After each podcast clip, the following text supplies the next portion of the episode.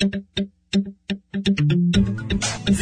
seconds with Bernard Calvin Clive. Today's word. It's time to ignore those barking dogs, the naysayers, those distractions. Let the dogs bark and keep running. Focus on your dream and your goals and work relentlessly towards attaining them. As you journey through the road of life, many things will call for your attention to distract you.